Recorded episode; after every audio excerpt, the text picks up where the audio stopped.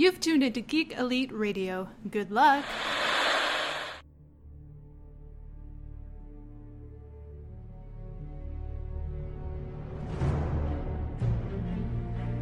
The future comes, and now my watch begins. It shall not end until my death. I shall miss no game, withhold no news, report all rumors. I shall wear no jerseys and plead allegiance to no side. I shall live and die on my webpage. I am the word in the darkness. I am the watcher of the TV. I am the megaphone that informs the realms of geek. I pledge my hands and name to the Geeks Watch, for the geeks and all the geeks to come.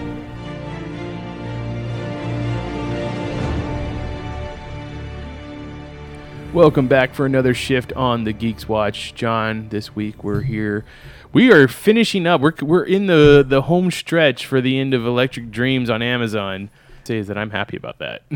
Yeah, I this this can't finish any quicker. yeah. So yeah, we're we're gonna be talking about episode nine uh, of Philip K. Dick's Electric Dreams on Amazon. Uh, when we get to that, we will get to that. But first, let's talk about some geek news. I think there's a lot on the docket for us today. Yeah. Uh, all right. First thing we want to talk about, I think everybody wants to talk about Henry Cavill. Is he in or is he out as Superman over at Warner Brothers? What do you, I, so let me let me recap it here. I think it was Wednesday. Wednesday, uh, some sources, quote unquote sources, tell Hollywood Reporter that Henry Cavill is out as Superman at the DC Films division, whatever you want to call it.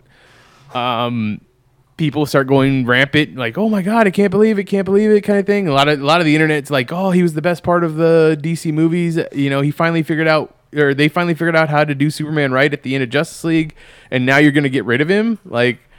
I and I, I kind of feel the same way. Like I really felt like he finally became Superman at the end of Justice League, and I was happy with that. Was like literally, literally the only thing I was happy with in that whole movie. Uh, but not too long later, pretty much the end of the day, you had Henry Cavill's manager, which I think her name is Dany Garcia, uh, comes out and says he is not out. They are in negotiations. They are talking still. And uh, then you have Henry Cavill himself on his Instagram do a video of he's sitting there with a Krypton lifting shirt on, lifting team shirt on, and he's slowly bringing a Superman action figure into frame. But in the back, you have, or in the background, you have uh, dogs barking to the tune of what'd you say it was? I think it's the Blue Danube. Okay, yeah, that one. I mean, some kind of like it's like music that you usually associate with like ballroom dancing. It's like a waltz or something. yeah. Like that. So, what do you? What's your take on this whole thing? I am just as baffled by what's happening because of the lack of clarity with which this is going on. So, yeah, the the first reporting of this uh, began sometime this past Wednesday. Um, it's now been like four days since then. Mm-hmm. and still no clarification on what exactly is going on. Like they haven't come out with an official statement.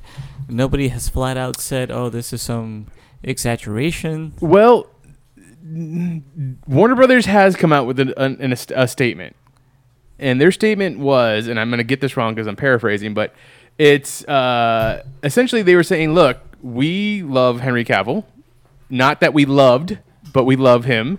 Uh, we are still looking forward to doing projects with him, but." There's nothing in there that says that he's not going to be Superman, and there's nothing in there that says he's still going to be Superman.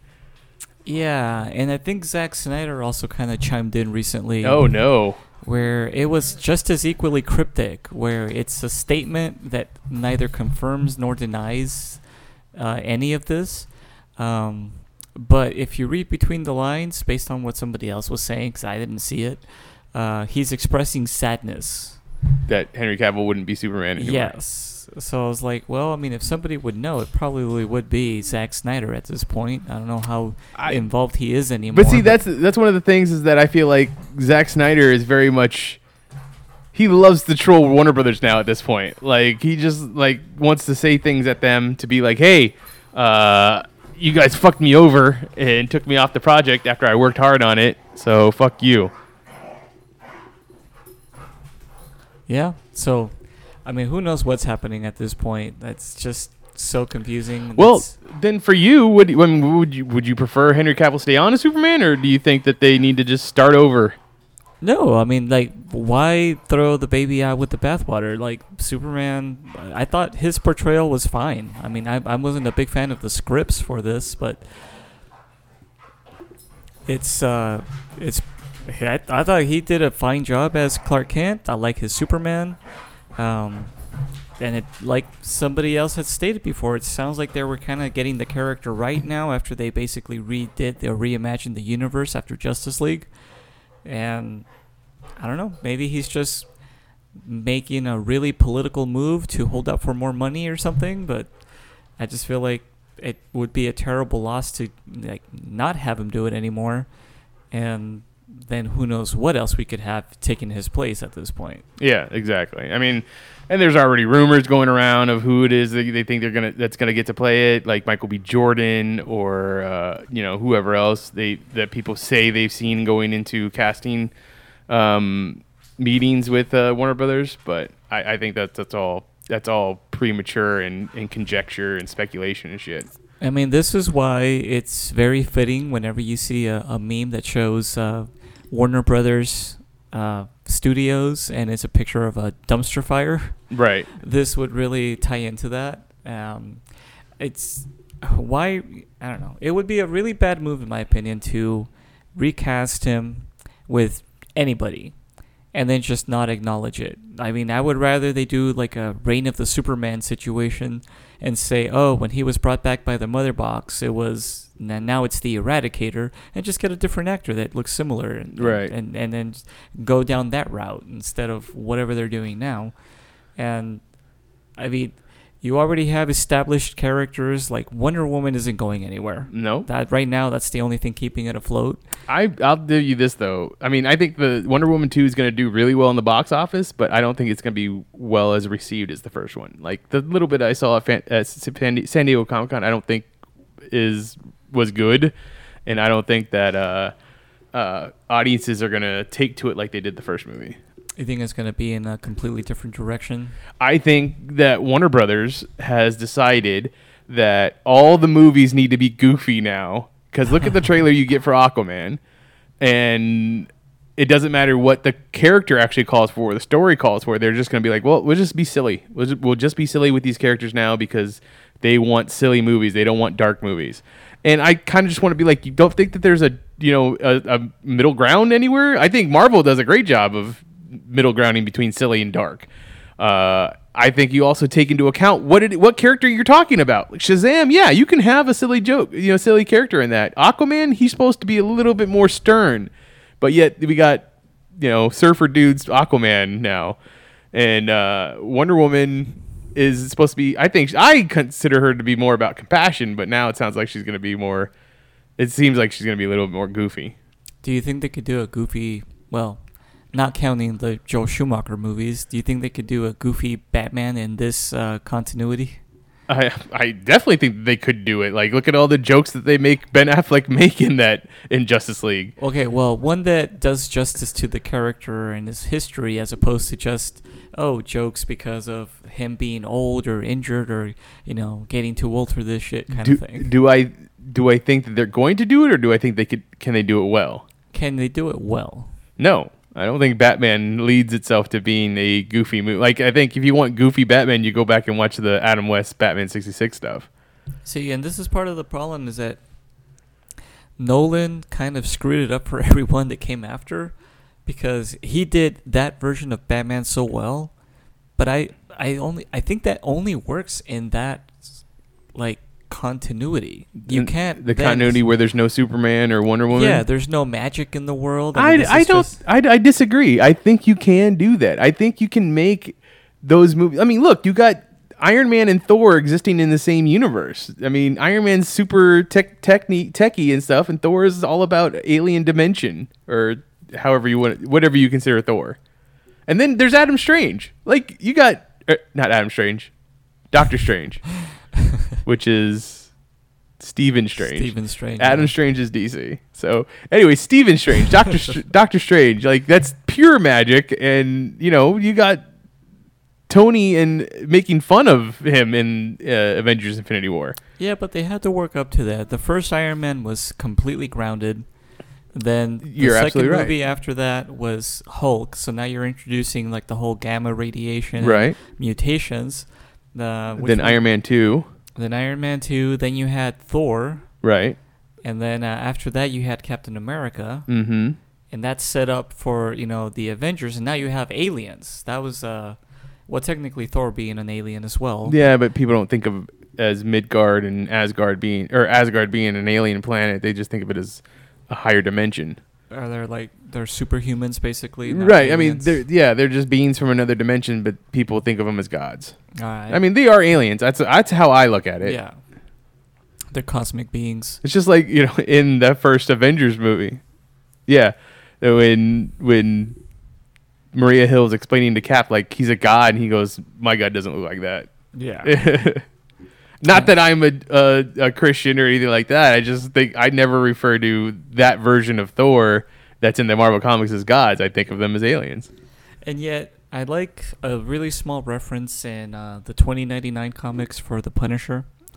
How his family, uh, he wasn't religious, but his family like went to church, uh, to the Church of Thor, Really, and uh, they funny. even carried the little like Mjolnir like necklaces, medallions or pendants or something. Yeah, pendants and stuff. Yeah, that was pretty neat. I was like, oh, so like in the future, Thor's now like in god status again. Well, you know, that's what one of the things that I always like. Like, there's there's stories in the DC universe where you know people go to the Church of Superman, people go to the Church of Wonder Woman. Like, the Justice League are essentially gods too.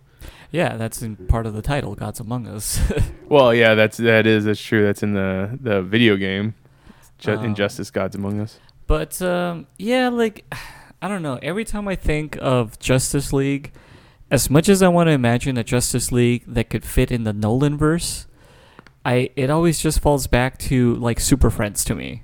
with which is basically like an Adam West style Batman. Yes. Because it's like super colorful. He's got like the light blue and the gray outfit, and like you know, Aquaman rides a giant seahorse and talks to fish telepathically. Well, and, that's what you're getting in the Aquaman movie. and Wonder Woman has an invisible jet, and uh, know, Look, it's I don't, I don't know. I, I, I think that it is possible. I think that you could have introduced those characters in the Nolan universe, uh, but it would have been, it would have been weird. I think you're absolutely right. It would have been strange. So, uh, I, I- really feel like you can get the right writer director to to figure it out so that you can do the balance.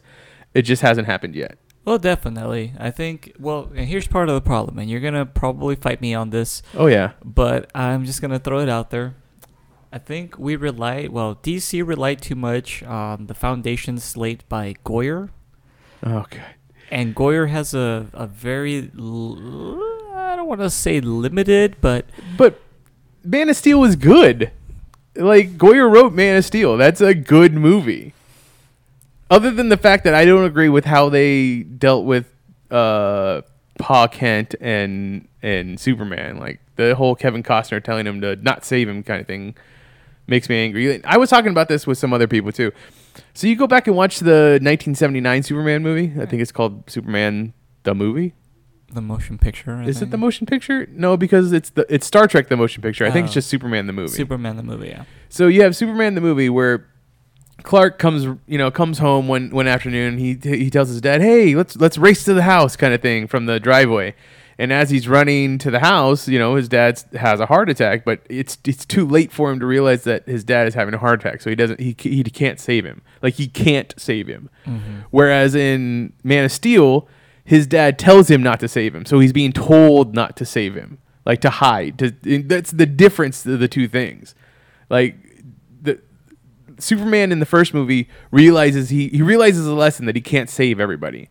In the sec in in Man of Steel, he's being told he shouldn't save everybody. Right, and that's another scene too when they're talking about the bus that goes over the bridge, and he was like, "Was I just supposed to let them drown?" And, he And was like, that "Maybe." maybe, yeah. That's that like, that okay. that Kevin that that Pa Kent tells him maybe, and it's like that is the wrong thing. So I'll give you that. Goyer sets up a world that that, that doesn't treat Superman right, that doesn't portray Superman right. But then Also again, you go into Batman v Superman, and we get that's a Batman where a young Bruce sees his father stand up to or like tried to fight the guy who shoots him, shoots his parents, as opposed to the other Batman origins where we see a uh, uh, uh, Thomas Wayne that protects his wife, even though like he puts he makes himself a shield for his wife and son, and then gets shot for it.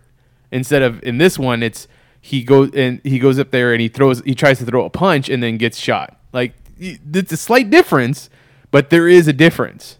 It's a big difference. Yeah. And I think that's the problem is that um, there's well established canon for these how these characters are supposed to function, and for the sake of modernizing or uh, maybe just switching it up a little bit because they're like, well, everybody knows this. Let's uh, let's keep up with the times or something.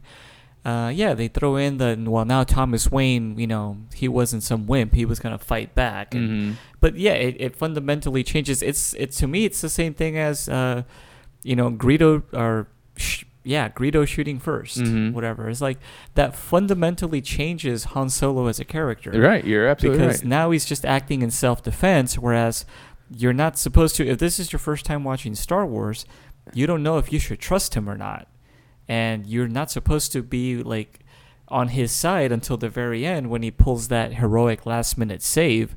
Up until then, he's just someone that you're supposed to take at face value as being in it only for himself and wants to get the heck out of Dodge as soon as he gets the chance. And something like this, yeah, like that's not really Thomas Wayne. You know, then then that's not really Pa Kent. uh, Pa Kent. And I mean, all their the women's names are still Martha though, so that's good. So we still get that.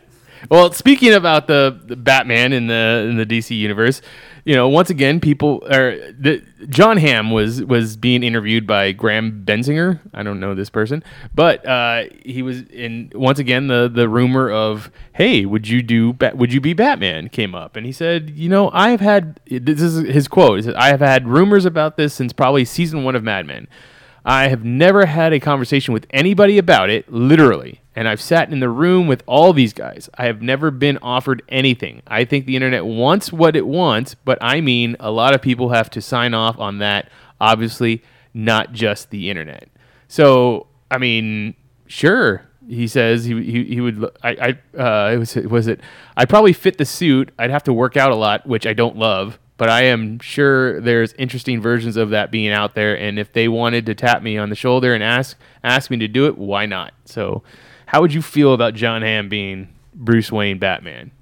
I could see it. I like Jon Hamm. I mean, that would definitely be going against the what we've been hearing of this uh, Matt Reeves the Batman movie. He's supposed to be a younger Batman.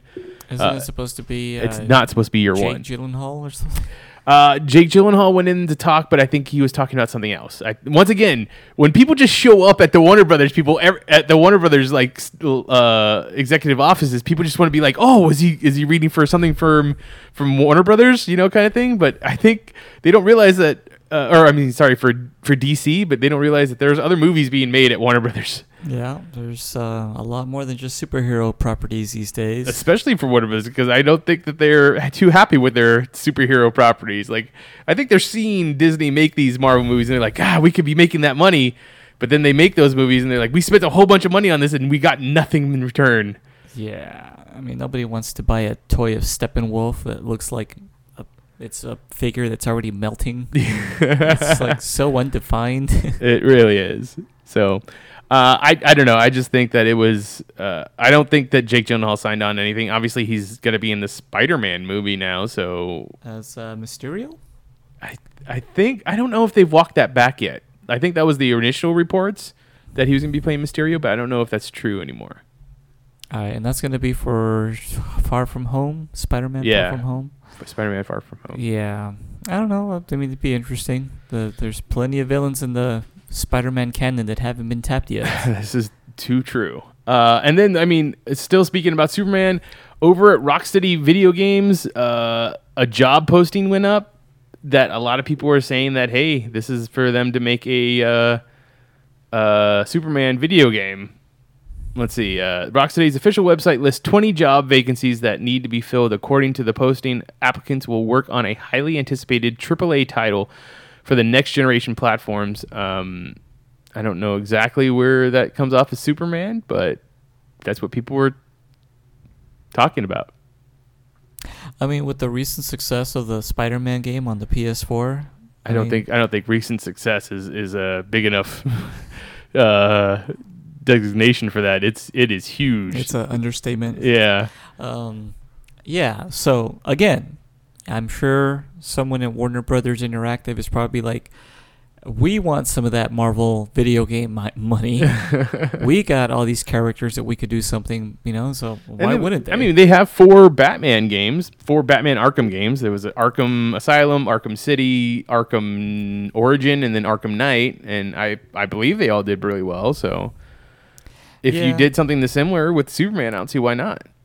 Definitely. Again, though, like, would it fit with that aesthetic, or would it be a brightly colored Metropolis? Um, I don't understand what your problem. You're the reason why they made Ma- Man of Steel the way they did. Like, what's your problem with brightly colored Superman? He's supposed to be bright. Yes, he's he supposed to be the opposite of Super of I- I- Batman. that's what exactly what I'm requesting that they make it bright, Oh, Ah, okay. Like- never mind. Like primary color Superman, not the garbage that we got on screen. That like you have to turn up the saturation on your TV just to like be able to make out the shapes. You can't even you can't tell the difference between the color on Superman's outfit and the dark, stormy sky behind him. Exactly. he just blends in. He's just like invisible. it's like it's so dark it practically looks black. It's true. It's it's really off-putting. But then when they had the opportunity to put him in the Superman black suit for Justice League, they decided not to. well, because it wouldn't show up on camera. It was probably like that Vanta black material. Oh. It just looked like a black hole in space. Uh, which I think they did say they filmed some of this stuff, but then Whedon took it out for his his cut of the movie. oh yeah, they filmed a bunch of stuff. I saw a really interesting. Well, I mean YouTube specifically video. that the Oh, black yeah, suit. Him wearing it. Yeah. Yeah, I wonder what that would that would have looked cool. I think if they would have done it. But then, from what I saw, apparently that whole ending sequence was supposed to take place in a more nighttime setting, and all of that orange background was added like in post, which looks horrible. It- that whole end of that movie is just ridiculous. It- No one knows what the hell's going on. That was I, I'd love to see documentaries on these things. Unfortunately, Jon Schnepp, I believe, who's kind of making a lot of these kinds of things or Or he working was? on them. Yeah. Well, yeah, like with um with the success of the death of Superman Lives, Right. which is fantastic. it is a great Yeah. documentary. Uh, Well, he- his wife, or I don't know if she was actually his wife, his longtime girlfriend and producing partner, uh, was on a Kevin Smith podcast not too long ago, where she said there's a lot of stuff that is going to be coming out within the next two years that Schnepp was working on that uh, no one that he couldn't really talk about, but it's going to come out. oh, cool. So expect some like I guess there's some documentary docu series that he's going to be having coming out here pretty soon. Yeah, like I remember him on uh, Fat Man on Batman around the same time that Death of Superman Lives first came out. He mentioned that uh, he had such a great time working on that particular documentary that he was going to start a series of essentially the same thing, like whatever happened to, you know, certain versions of movies that never got made. Um, for instance, there was, I think, a version of Indiana Jones and uh, the Crystal Skull that actually involved. Uh, it, w- it was actually closer to Mars Attacks Really? in its original incarnation. Yeah, it was like actual. I think it was going to be called uh, Indiana Jones and the Saucer Men from Mars or something like that. It was sounded pretty bonkers. Like it, it was essentially it got whittled down and uh, rewritten over and over until we got the final product, which was the Crystal Skull. But I still wondered like what that would have been like for. Essentially, it would have been like a movie in the fifties with uh, right. like that campiness Right, right. uh, aspect to it. Um, and I would have liked to have seen something like that. But I yeah, know that he was talking for the longest time about doing a, a, a similar documentary for Justice League Mortal, which was uh, what's the guy who directed Mad Max Fury Road? Oh yeah, George um, Miller. George George Miller. Miller's uh, Justice League movie, which had what Armie Hammer as Batman and DJ Cortaron as Cortano, something like that as uh, as uh, Superman. Yeah, I remember back when um, I think Armie Hammer was still coming off of the buzz he got from the Social Network, Mm-hmm. and uh, yeah, I was like, "Ooh, he sounds like an excellent choice." But instead, that went nowhere, and he became the Lone Ranger. I mean, it didn't go nowhere. They, they got pretty far, but it was the writer strike that happened in Hollywood at that time that Oh. really that that shut the whole movie down. so he basically just had to move on to something else. Yep. Ah. essentially. So. Uh, all right. jumping off of Warner Brothers and DC films, uh, Hulu. Uh, I think I talked about this last week. Hulu is doing a new season of Veronica Mars. Uh, they are doing eight new episodes, and um, Kristen Bell is returning as the title character. But they also uh, put out uh, casting breakdowns for some new characters. We got uh, Omad Al Thani, a recurring guest star who is is a Middle Eastern or Asian man in the in his 50s to 60s. Uh, is wealthy, well educated, uh, hires Mars investigations to find some person responsible for disfiguring his son. He solved he solves all of his problems with uh, money and fears the attack was a message for him. Lola Althani, uh, a recurring guest star who is a Middle Eastern Asian woman in her 50s to 60s, uh, obviously the wife of the of aforementioned character. Uh, Aaliyah Gwyn, a recurring guest star who is an African American woman in her in her 30s uh, to early 40s, sexy but cynical. Aaliyah owns a popular nightclub for spring breakers. Veronica thinks this club is the connection of series of spring break killings. Sheriff Marcy, or no, sorry, Marcia Langdon. Uh, obviously, she's going to be uh, the sheriff of the. She's going to be African American. She's going to be the sheriff to, of Neptune. Um, finally, getting all the corrupt cops out of Neptune. Alonzo uh, Lozano. Alonzo Lozano. Yeah, that's a weird name. Uh, man in his mid 30s to mid 40s, Mexican cartel hitman who own, who comes to Neptune to find and kill the person who killed his boss's wife's nephew. Boss's wife's nephew. Uh, he finds love in the beach town and starts to rethink his career. Dodi Mendoza, a man between 50 and 70. Uh, Mendoza is Alonzo's partner and is looking forward to retirement. Harvey Moon, reoccurring guest star who is man in his 40s, a talkative pizza delivery guy who loves true crime. Uh, Clyde Pickett, recurring guest star who is a man between 40 and 60. Pickett is an ex-con that protected a rich real estate developer, Big Dick Casablancas, in prison. Now he is Big Dick Fixer, uh, but in reality, he is cleverer and more dangerous than his boss with a network of ex-cons to do his dirty biddings. That's Uh, the best nickname to have ever. Big Dick. Yes. Big Dick Casablancas. Yeah. Uh, the Casablancas family is, is pretty great in that show. I, like I think I asked you the last time. You, did you ever watch any Veronica Mars? No, I've never seen anything about it. So Ryan Hansen plays Little Dick Casablancas. I guess is the best way to put it because he plays Junior. Uh, but uh, who was it that played the older version? Who was it? I think was it was it I think it was uh, Harry Hamlin played Big Dick Casablancas, but I'm not sure. I might be wrong. I might be thinking that wrong. Okay. Either way, it doesn't matter. Uh, yeah, so it's it's gonna be interesting to see uh, if they come back, uh, who who comes back and, and for what. Like I, I love that show when it was on, so I'm interested to see what what happens. Skipping over to uh, CW and another female detective, Nancy Drew, old book series. Apparently, uh, CW is developing a new show with um, Josh Schwartz and Stephanie Savage of Fake Empire um, and CB, CBS TV studios to create a CW show or a Nancy Drew CW show. Uh, did you ever read the Nancy Drew books as a kid? You know, as a kid, the Nancy Drew books were basically side by side with the Hardy Boys. Right. I think they even had crossovers at points. And they did, yes. Um, but I only ever read the Hardy Boys. I never got into her stuff. Um, but from what I've read, they're interesting because they provide that, you know, basically a different point of view on solving mysteries and, you know, using your wits and such. So I think it would be a good idea for a show. It kind of probably falls very similar in line to what Veron- Veronica Mars does. I, I mean, I definitely felt like Veronica Mars. I never read the Nancy Drew books. I knew of them. Uh, I feel like Veronica Mars was a modern day version of Nancy Drew. At least that's what they were trying to do. So Yeah. now that we're going to get an even more modern take with a 18 year old Nancy Drew, because the idea sounds like the idea for the show is going to be uh, Nancy Drew after the the summer of her after her graduation from high school. Like she was on her way to going to college, but then something happens in her family that she has to solve the crime and keeps her in her hometown. You know what I always wish they would have made is Encyclopedia Brown. Oh, I loved Encyclopedia Brown. Yeah, I read all of those as a kid, and I read a few of those, but I remember the show that was on HBO. Like I watched that half hour show that was on yeah, they had HBO. an animated one. I never watched it, but I always wanted to see like a live action version where like, you know, the kid just uses his wits and like logic and all these. yeah, I mean, he's essentially a, a uh, Sherlock Holmes. It's just he knows Yeah. a lot of information and things. You know, that's kind of the reason why he figures things out.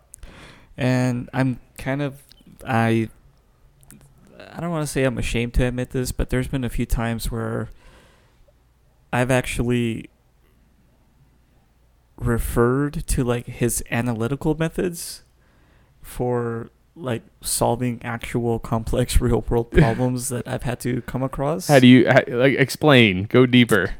Um, well, a lot of what Encyclopedia Brown used to do was, uh, you know, cause and effect type situations, Mm-hmm. um, and using logic, and also kind of just posturing a little bit, like just Mhm. when you know, like when you, you look like you sound like you know what you're talking about, you have carry a little more authority. right. So I've taken cues from some of the things that he's done. It's like, as you can clearly see, as a result of this happening over here, it had to direct, you know, just kind of following that kind of line of thinking. Because a lot of them were pretty logical. There was just a few that uh, here and there where I was like, well, that's just cheating. How are you supposed to know that? Um, but What, like one of the ones I remember from the books is uh, I remember because his dad was the sheriff or Yeah. something like that of the town. it was like the cop. He was he was a police chief or something. yeah. and uh, his dad he his dad took him along to go and question uh, someone that they were found as a p- person of interest in a crime that happened. Oh, this is this the one where the little kid was on the hood? yes, of the, car? the little kid Yeah. in the hood of the car. He's like, "Oh, you need to go take in that guy because he's lying." And his dad's like, "Why? How do you know that?" He says, "He put the kid's feet on the car, and if he had been driving around that car all day, like he says, then." little kid would have burned his feet. Would have burned his feet, and I was like, I always think about that. Like I Yeah, think about that exactly, one all the right? time. There's So- a similar one to that where they're accusing. Um, there was like a bully that was like his nemesis. Mhm. Can't remember his name, but I always imagine him looking like Roger from uh, Doug. Okay. And um, there was a one part where they're accusing this kid of lighting fireworks, and they basically catch him red-handed because he's like standing in a pile of like fireworks under like some trees Mm-hmm. and um, Encyclopedia Brown like says to one of the cops that came in to try to take in the the kid that was being framed. It was actually the bully that had Mhm. been lighting fireworks, but he did it like days before. And Encyclopedia Brown says, uh, "You can take him, but you'd be taking an innocent man or an innocent boy." Right. And they're like, "Why do you say that?" And then like he, as he explains, he was like, "Well, as you can clearly see, you know, we are surrounded by birds right now, and even the slightest firecracker would have caused them all to fly away in terror and like all this other like, crazy explanation." And I was like, "Huh." Okay. And now I always think about something like that when I see like just a bunch of birds on trees or on power lines. I was like, I could set off a firework and they'd all be gone. They'd all go. I, I don't think you need to set up a firework. Like simply clapping would probably make it happen. But all right, fair enough. Funny that we started off talking about Nancy Drew and this went into Encyclopedia Brown. hey, well, you know, uh, that's what works. all right. Uh, something that I'm sure that you were very vested in as a as, as a much younger John. Uh, Jordan Peele is in talks to remake Clive Barker's Candyman. Uh, were you a Candyman fan? I was. Um, I I just really love that dude's voice. Tony Todd? Yes. Tony Todd is amazing. He sounds so great. Wasn't he also in um, at least one of the Final Destination movies? I know he was in the first one. I don't know after that, but he's the the coroner or the mortician. I'm sorry, the mortician in the in the. Which I, in my own Final head canon, I want to believe that he's actually just the incarnation of death, giving them the the actual like warning. I honestly feel like that that's what they were telling. The, the movie tells you that he's death. Like he's telling them like I'm coming for you kind of thing. Yeah, but but the, the he, he has one throwaway line where he says like you think that like messing up Death's plan is like the worst thing ever. Like you don't even know who you're dealing with, and he mentions that there's worse things out there than death in like I guess the the cosmic uh, interpretation of it. And I'm like, okay, so if death is working for someone else, or there's something higher than death, I want to know about that. That sounds like an amazing story. Well, you know, I never. I always think I always find like death or the angel of death kind of thing like as getting a bad rap. Like people fear the incarnation of death because it it's associated with dying. But literally, I think all the stories tell you that death or the Grim Reaper or you know the angel of death are literally just coming to usher you into the next place. You died for some some reason, and this person or this entity is coming to help you. Like that's how I see it. I guess, but uh, They're not. Th- he's not there to actually kill you. You're already dying. yeah, he's not the cause of your death. He's just there because you're gonna die. Right. Well, even so, though, like just the idea of like death being like the middleman, Mm-hmm. and there being something even greater, like some Lovecraftian or you know mythological being that's even worse than like death is technically like on your side, Right. and he's there to make your passing as you know painless as as- possible. yeah, or or, or as, as, as Seamless. easy as transition as possible. Like with uh, the dead like me situations, where they always True. talk to you first Yeah. to kind of just acclimate you to the process of dying, and um, yeah, so I was like, man, there's like there's some good mythology there, but I don't think they ever explored it any further. I think I only saw like the second sequel, and that was it. Well, one of the things I think is interesting about the whole uh, Jordan Peele doing a remake of this is the is the political aspect, the the racial aspect of it. Because you know, if you remember in the the first Candyman, I don't think I ever watched any of the other Candymans after that. I think there's two and then three. But uh, you know, he's the son of a of a slave that got strung up and killed because he married a white woman, and uh, you know, and essentially he's cursed, and then put they put bees in his mouth and you know chopped off his hand, gave put a hook on there, kind of thing. So obviously, there's a lot of racial issues behind the story of the Candyman. Now you take Jordan Peele, who made Get Out, which is obviously very racial and political, and I think this new one is called Us, which he's working on right now, is also supposed to be a racial political movie. Uh, what would he do with this storyline that already establishes something like that, and and probably going to build off of it? I don't know, but I think funny people also make really really good like genre jumps. Mm-hmm. So I'm really excited about what he could do with uh, with Candyman as far as the horror aspect of it. Uh, same, same Because it's uh, very like what was his main thing? Like like if you say his name like three times Five mirror- times. five times, Yeah, he'll appear and and then Like- kill you. open his mouth and bees will come out. and- Bees attack you. He he hooks you through the you know your heart or whatever. Yeah. So I, I just don't understand why it is that people want to do these things if they all, all the result is you're gonna die. Like, is, is there a chance that you could possibly uh, survive it or beat beat the Candyman or Bloody Mary or Beetlejuice or anything like that? I don't know. Yeah, like it's the I don't remember the story of Candyman that well to be like, well, what's the motivation? Like, what's the point? Like, is he only killing like descendants of like the or, the like, people what- that killed him. Yeah, like what's going on there? Like, does he only kill like white people? I, we'll have to go. I just all I remember is Virginia Madison. Madsen is in the movie, and she's like the the main protagonist. And then I and then uh, what? I'm sorry, uh, spoilers for a over 30 year old movie. But she ends up getting she ends up dying, and the curse kind of uh, goes on to her because I remember her ex husband who was a kind of a dick, like says her name in the mirror at the end of the movie like five times, and then she just shows up and and you know about to kill him. And that's where the camera ends. Or the, so then she becomes the Candyman. yeah, it's essentially I don't. Who knows? I don't know. I don't. I, that was such a long time ago, and I've never watched it since. Yeah, I mean, it, it was also probably just an excuse to have like you know somebody kill people in creative ways. I'm sure there was. Oh yeah, it's a slasher film, but it the, the yeah, but the it is idea- Barker. Oh yeah. well, the idea of somebody with like a political slant to it and also a wicked sense of humor, uh, it does sound pretty appealing. Like that could be the the right way to reboot something. Right. Uh, so, did you watch the Fast and the Furious franchise? I haven't kept up with like the last two. I think. Oh well, the last two would would definitely be the ones, especially the last one is when you got all this, uh, The Rock and Jason Statham teaming up, even though they hate each other, kind of stuff. And well, because of that, they have a spin-off movie coming out called Hobbs and Shaw, which Vin Diesel is not happy about at all. he does not like the idea that there's going to be a uh, spin-off movie that does not have to do with him, and it's not cool. But The Rock posted on his Instagram that uh, uh, filming for the Hobbs and Shaw movie has officially started, and the picture is the director David Leitch. I believe it's David Leitch. Yeah, David Leitch and Jason Statham standing in front of a very, very fast-looking car.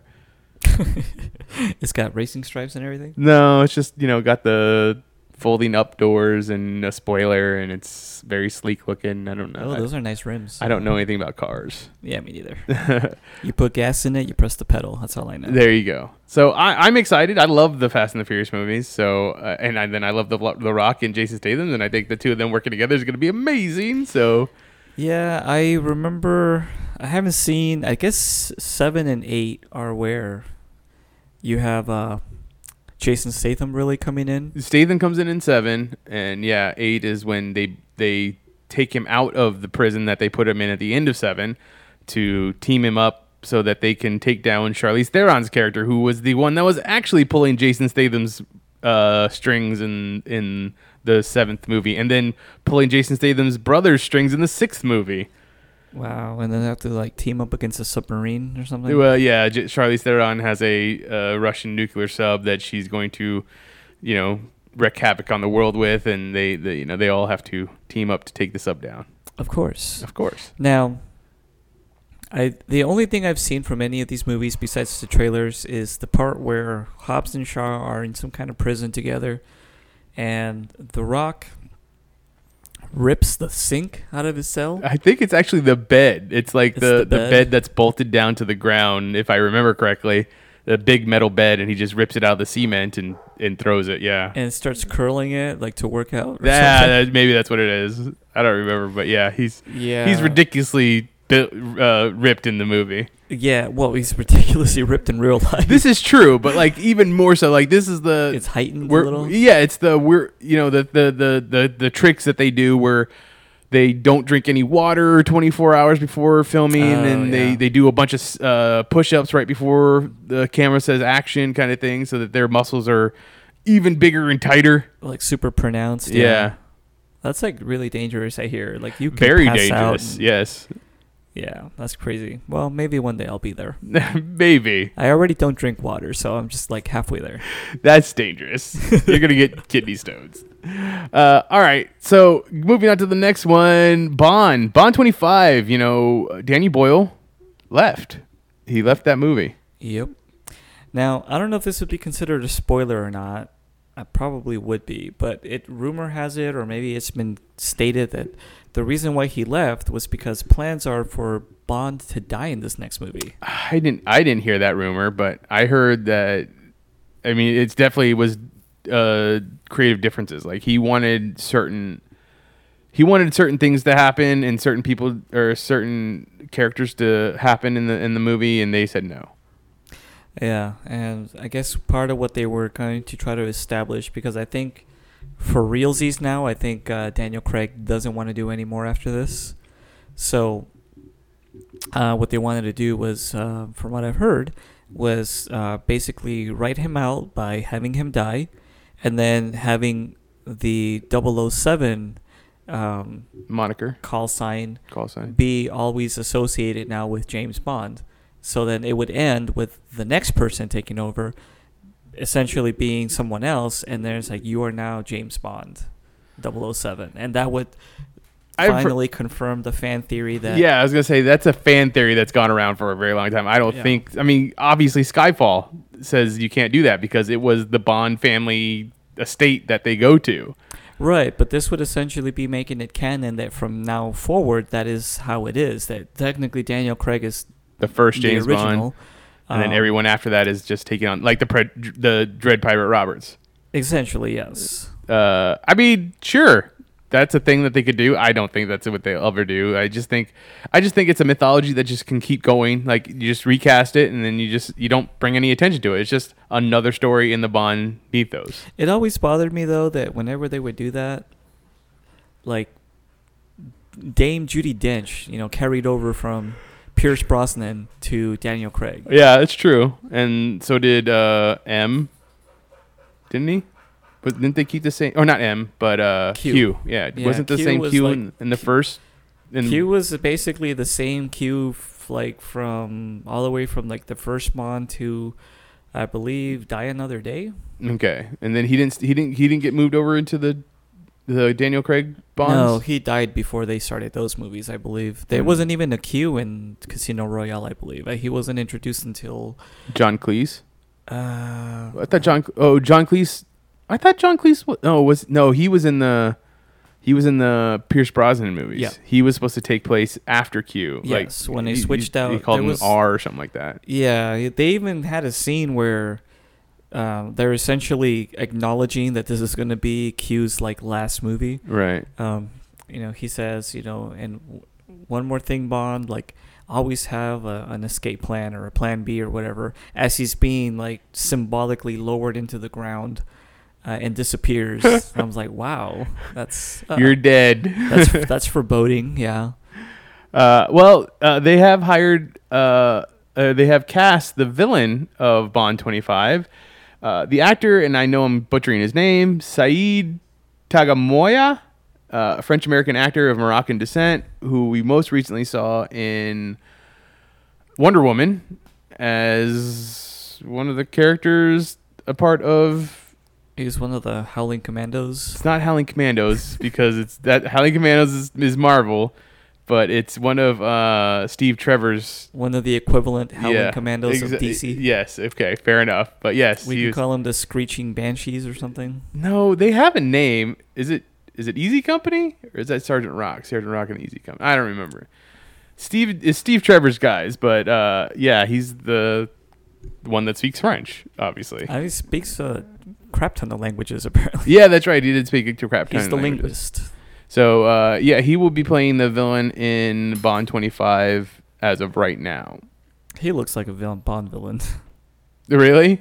yeah, he's got that look to it. He kind of reminds me. I don't know if he's the same actor, but he looks like that dude from the first GI Joe movie that likes to play with the rats. He, I think he was in a GI Joe movie. Well, he was a good guy though. He was Yeah. one of the Joes. Yeah, yeah, that was him. Yeah, yeah, that's the same guy then. Yeah, I was like, he's just got this like rat-like face. Of, you just can't you, like. There's something shady about him. So That, that- good, good villain in the making. I'm sure he does not like the idea of being known as that. Well, you know, what are you gonna do? Uh, all right, coming out of the Toronto International Film Festival this year, uh, a the, the idea or a movie, a documentary is being shopped around. It's called "Memory of the Origins of Alien." Uh, it is a documentary about the making of Alien, 40 year anniversary. How do you feel about that? Do you think there's still stuff out there that could be that needs to be known about Alien? I mean, I don't know what else they could talk about at this point. I feel like it's one of those movies that's so beloved and so talked about that I would genuinely be surprised if they still have some kind of archival footage That, people haven't seen? yeah, that hasn't been out yet, or interviews with Or- the cast or something. Or stories? Um, I mean, most of the cast is still alive, right? I mean, Sigourney Weaver is, Sigourney Weaver, Tom Skerritt, and uh, Ian Holm, I think, is still alive. Ian Holm. He played Bishop. Uh, no, he played. Bishop was uh, Lance Henriksen. Um, Oh, he wait, I- played the other android. Yeah, I thought they were both called Bishop, but they're not both called no, Bishop. no. Oh. Um, oh, you're testing me now. I can't remember what he was called in the first one. Uh, but yeah, he was a different uh, named android. but he was an android. yes. Uh, yeah. Uh, I, I don't know. I think there is a market out there for it. As we were talking, documentaries and making ofs and stuff uh, with the Justice League or or whatever the the Death of Superman Lives kind of thing. So Yeah, it'd be really cool. There's there. I mean, there's already been documentaries uh, about just the fact of like H.R. Giger's work. is he still alive? Oh no, he's dead. He's been dead a long time. I believe he died in 2007. okay, so relatively recent. Yeah, But- and um, you have And uh, obviously Ridley Scott's still alive. Well, yeah, he's still alive. So yeah, you can have interviews with him. You can have him talk about how awesome he is and uh, how I mean- people don't understand his work. When you're awesome, you're awesome. So yeah, well, everything is awesome. Nope, we don't talk about it here. All right, last thing we want to talk about: Aaron Paul. Aaron Paul joins season three of Westworld. We we have no idea what season three is going to really be about. Nope. And the the hosts have made it to the real world, as we've seen with the two Doloreses. But uh, what do you think Aaron Paul's character will be? Um, Because they have they literally have released nothing about whether or not he's going to be human or host. I'm thinking maybe we're gonna have a jump forward in time because, as we remember, the season finale has a, a strange time jump where the Man in Black is now in the the cradle or the forge or whatever. Right. They're testing him for um, Com- Compliance? No. what was the word? It's uh, Reli- competency. Reliability no. Nope. like? It's Well, that word. fidelity. Fidelity. Yes, thank you. Uh, Mutual of Omaha. Yep. So, um, my theory, because we at this point we have absolutely nothing to go on other than he's just going to be in it. Um, I'm going to say, what if it's a few years in the future, and they just reopened the parks? Oh, They're like, we're- okay. we're pulling a Jurassic Park, Jurassic Yes. World thing here. Yes. so, and but they're going to do it backwards. Now it's going to be called West Park instead of West World. Ah, yes, you got to keep with the Michael Crichton, you know, themes. no, it's gonna be West. It's gonna be Future World, just like we saw in the movies. Oh yeah. oh yeah. So if if they actually follow the plot line of Future World, then and it kind of ties in with what we saw a little bit in season two, then part of the plan is to replace important figures with the uh, androids, I guess. Mm-hmm. Basically, make copies of them and um, Ah, put them in positions of power Right. and whatnot. So they'll slowly be infiltrating the uh, infrastructure of the governments of the world. So maybe he could be, uh, you know, like some political figure. Maybe maybe. I don't know. Again, we have absolutely nothing to base it on. This is pure speculation. But So he's gonna be like the president and be like, "Politics, bitch." Yeah. Kind of thing. Diplomacy, bitch. exactly. Yeah, because he cannot get away from being Breaking Bad. Jesse Pinkman. Yeah. which I don't care. I never liked that show. Anyways, that's another podcast. All right, that's all the news we're going to talk about today. Let's get to And we're done. Good night. no, folks. no, no. We still got, we we promised everybody we would talk about episode nine of Electric Dreams. Episode nine for us, episode three for the BBC, episode one on the DVD apparently, which I found out in the trivia. Uh, this one is going to be starring Timothy Spall. If anybody remembers him, he played Peter Pettigrew most famously on in the Harry Potter movies. Uh, as our main character, Ed Jacobson, he works for the British Transit I've, yeah. The train the, system, the whatever. you want- London Underground or whatever it's called. Yeah. And uh, uh, one day, as he's working at the the ticket booth, um, a lady comes up to him and says, "Hey, I'd like a ticket to Macon Heights." Yep. And he's like, "There's no such place. Please buy a ticket to a real place." and she strikes up a, a cigarette, and he's like, "You can't smoke that here. Please buy a ticket to a real place." And as he goes to prove to her that this place doesn't exist, she vanishes, and it kind of starts off this whole like his him questioning his reality and world. Uh, I don't know. I, I, I give to, to give my initial thoughts on this. This episode was not good. Once again, once I think what we're I'm finding with a lot of these episodes of these this show, and I don't. I really wonder if it's how the short stories work, and it, I would believe it does because that's kind of how short stories work. Is that there's no real payoff. These episodes, there's no payoff. Like th- you get to the end of the episode and you have no idea what is it you're supposed to take from it. Is there a lesson? Is there uh, a moral? Is uh, I mean, are we were we supposed to be rooting for this character or were we supposed to be rooting against this character? Well, the biggest problem for me is that there's absolutely no uh, rhyme or reason for what happens in the episode. At least none that, that we're told. Yes, I mean, so we're we're also skipping the fact that he's he's obviously very miserable in his day to day life. Like he hates that like people are rude. Uh, it's the mundane aspects of just you know working this shift that he does at this train station. I didn't get that. I felt like he was a very happy person, but you do have his wife tell him later on that what scares me more is that when you put on that fake smile. So Yeah. maybe he is very uh, miserable in his everyday life, and like, you're saying. when he's helping the woman with the baby carriage down the stairs the first time, And like he he's sa- visibly just annoyed as all get out. And I thought he was. I, I to me, I felt like he was smiling. He, and she's like, "Oh, you know, you guys really should put in a lift." And he's like, "Haha, yeah, we should put in a lift." Yeah, but I I read that as like like no duh like yeah of Oh, course. it's, interesting how we both saw that two different ways. Well, I'm a very negative person. And I'm a more positive person. Yeah. So um, and uh, the biggest part of it is that in his home life, uh, he has a troubled son. Right. Uh, they he's obviously on the autistic spectrum at some at some point, and and he lashes out violently often. You see a part like the first time we're introduced to the character, he is uh, being brought home by police officers for for essentially verbally attacking a 14 year old girl.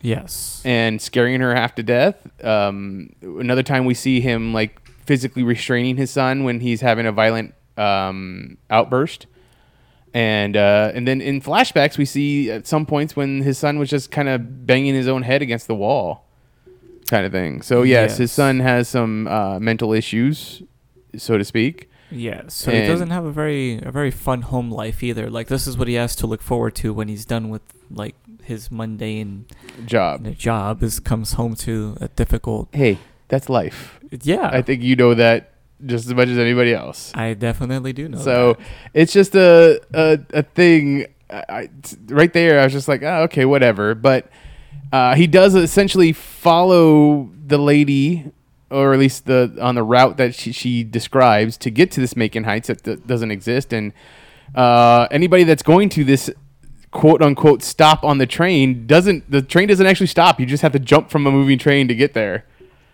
Yeah, which uh, we both commented like this dude looks very old. He should not be jumping out of a Timothy. Spall is uh, definitely not a spring chicken and should not be jumping from any tr- moving trains. So So here's where things start taking a turn. So at first, I'm really thinking, oh, this is gonna have like a Twilight Zone aspect, or maybe even like a, uh, I want to say something like, uh, "What a Wonderful Life."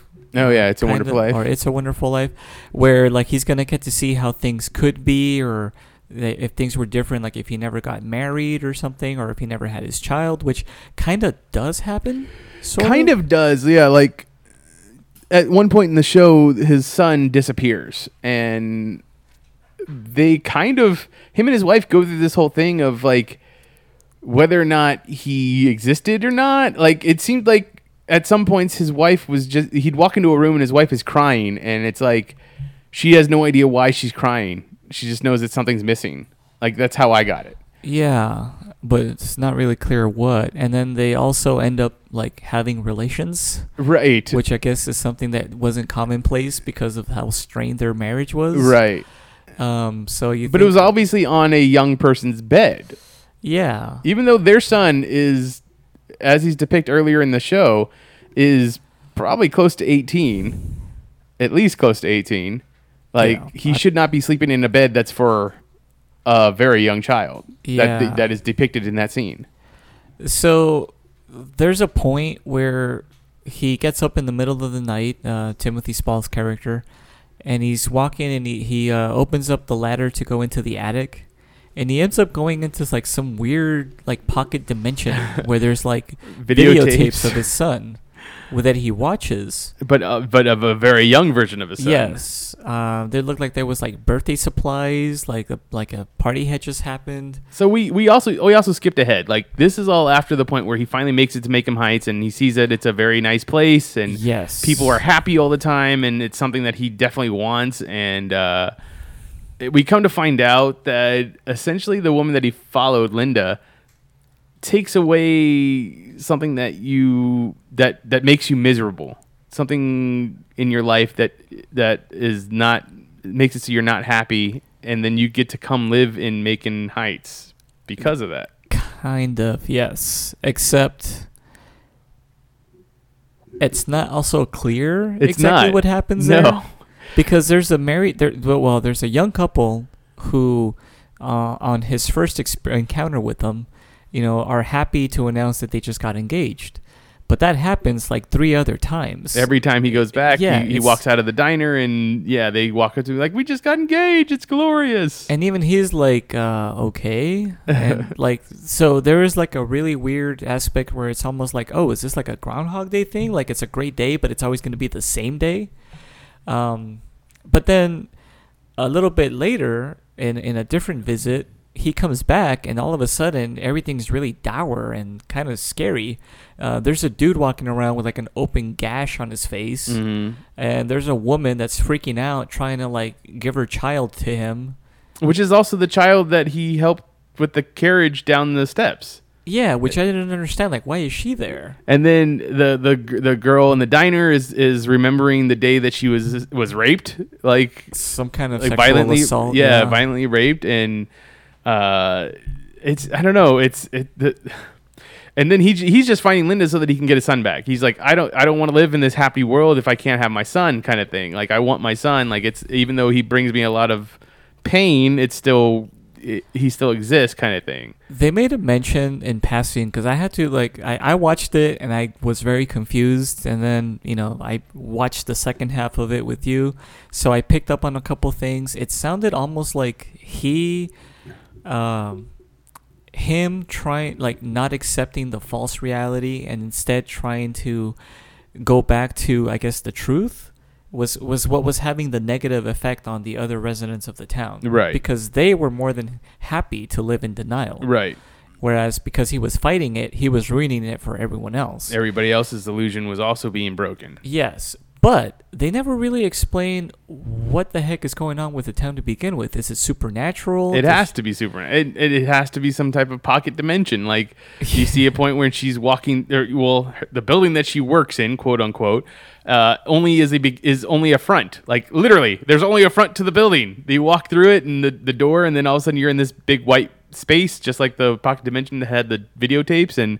And uh, she's like, I told everybody that I worked in insurance. You're the only one that ever remembered that I told that to.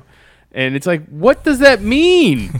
like we were talking about this earlier. Like we don't. I don't know if maybe there's just subtext here that they don't hammer over your head. Like with all the episodes, like Yeah. all the episodes that you just don't. Like you have to be more keen to understand. Maybe we're, I'm just not intelligent enough to pick up on the subtext and the metaphor. And I always assume I'm not intelligent enough to So, understand I guess something. that's a good way to go into it. So you know, maybe smarter people understand what what Philip K. Dick is saying. I just say, I feel like there's no resolve. There's no punch at the end to be like, hey, this is what you were supposed to learn, kind of thing.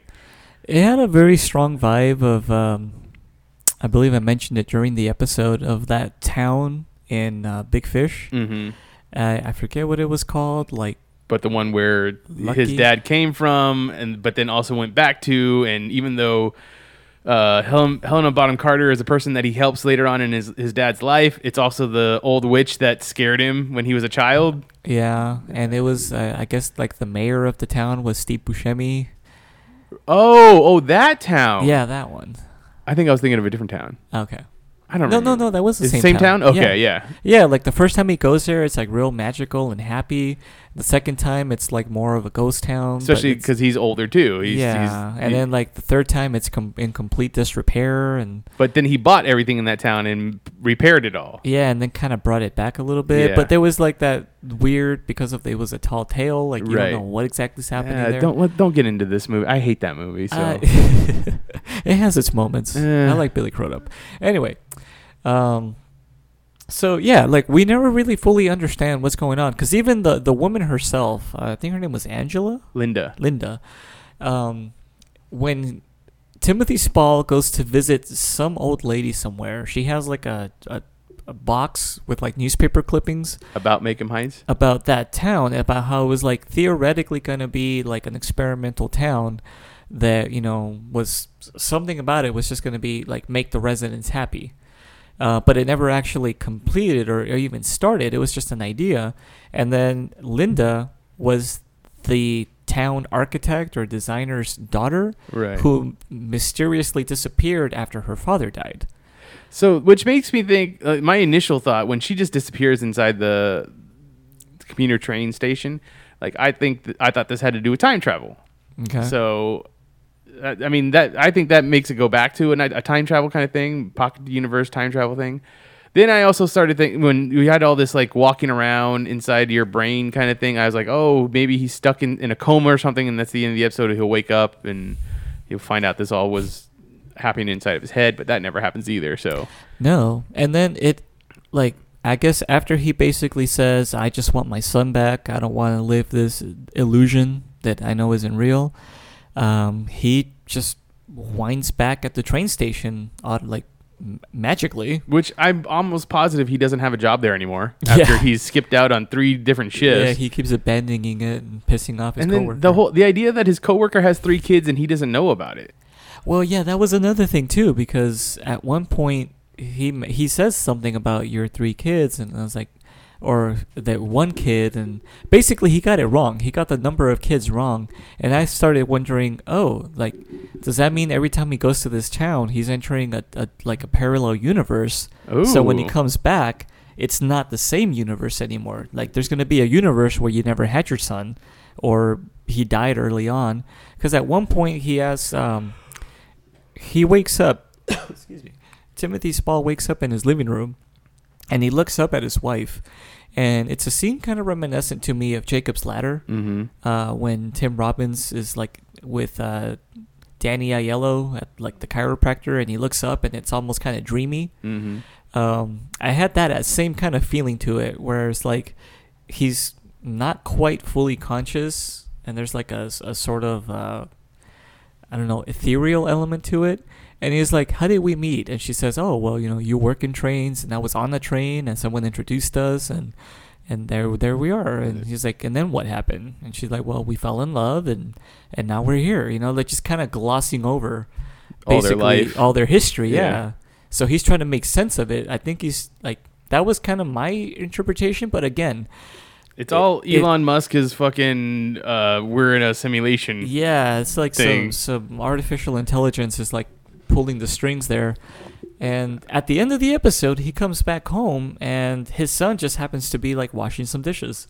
Just And that's where the episode ends. It just ends. it just goes to black. Yes, like that's it. So I don't know. Uh, once again, we- we're, we're at an episode that just does not do anything for me, or at least doesn't get there. So uh, I can't really recommend it. But I would love to hear what other people have to say about this show in all these episodes. Please tell me how wrong I am for not understanding how we this. just don't get it. Um, that would be amazing.